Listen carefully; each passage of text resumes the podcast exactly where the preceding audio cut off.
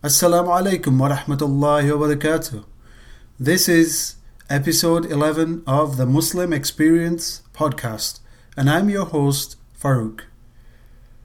Alhamdulillah, I took a bit of a break from uploading podcasts, and today's episode came after a bit of a break.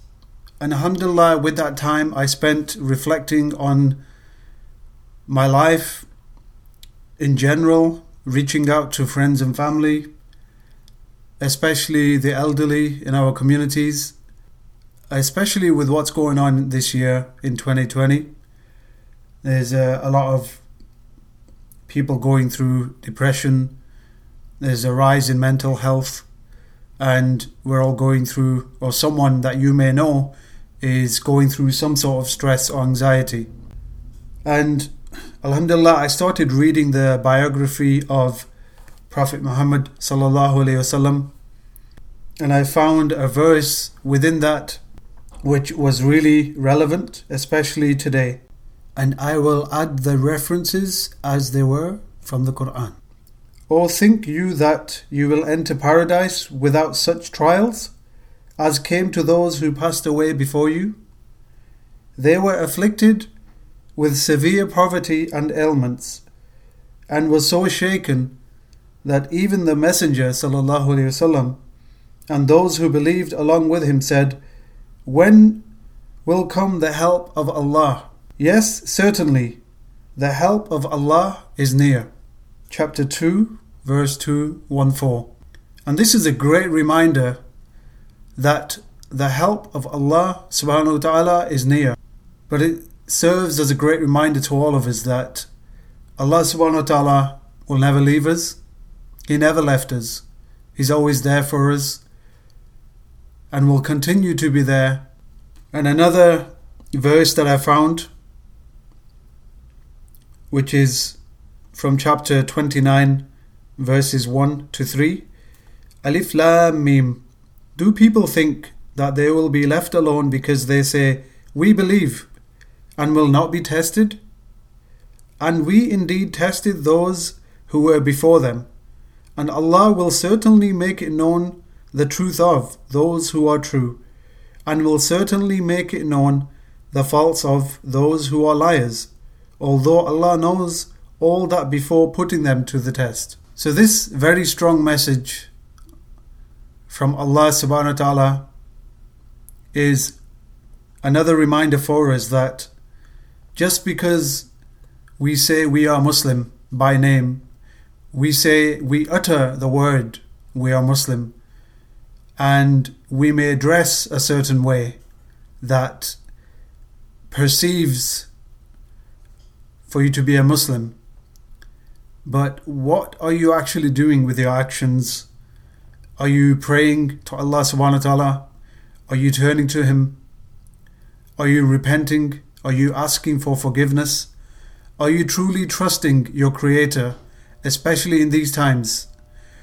Are you remembering Allah subhanahu wa ta'ala in the good times and the bad? Or are you just remembering Him when you need Him? And these are questions we should be asking ourselves. These are the reflections that we should be going through, especially in these times, that do we have that sincere belief and faith in Allah subhanahu wa ta'ala in our hearts that He's going to see us through any sort of tribulation or trial? Or are we simply scared right now? Are we fearing in our homes that we don't know what tomorrow is going to bring? See, if we look back at the trials that the Prophet and his companions they went through in the hands of the Quraysh, they knew themselves that their strength, their belief in Allah subhanahu wa ta'ala was the only thing that was going to help them through this, through those trials that they were going through. They knew for sure that no matter what came in front of them, their firm belief in the one Allah who created will help them regardless of how bad we may see a situation, we must trust Allah. We must believe in Allah. and especially these verses that I read to you, they constitute an undeniable answer to the false allegations of the disbelievers and a clear ultimatum that was the sign of horrible consequences that would result in case they persisted in their disbelief. They also already knew that the life with all its amenities and pains are worthless when compared to the hereafter. Such deep convictions brought them about indifference to all troubles and hardships that attended their life. So, inshallah, I'm going to conclude with this and just remind myself and others that no matter what you're going through right now, no matter how hard it gets, the tribulation will come and end, and these are purely footsteps for the believer to draw themselves closer to Allah subhanahu wa ta'ala, to have full faith and trust and submit to the Creator. And as long as we have that firm conviction, as long as we believe in Allah subhanahu wa ta'ala, as long as we spread the deen, we can get through anything. You put the words La ilaha illallah on one side of the scale and the earth in its entirety on the other side of the scales.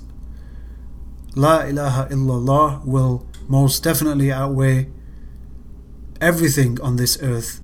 We have the best gift as Muslims that we must not turn away from. We have Islam. This is such a blessing that we should not take for granted. Just think of the millions of individuals out there who are still searching for their life purpose, who are still searching for their journey back to Allah. But you are either born with this beautiful gift of Islam or you had to find it at some point in your life. And now that you have it, embrace it. Because it is the best thing that you could own. In all the possessions that you have in this world, Islam, your deen, your relationship with Allah is the best thing you can have. And don't ever forget that. Hold on to that. No matter how bad it gets out there, hold on to the rope of Allah. Hold on tight. Don't let go. Even if you are going through something that is testing you and testing you, don't let it impact your deen. No matter what happens, do not let it make you turn away from your deen. And I leave you with that. Assalamu alaikum wa rahmatullahi wa barakatuh.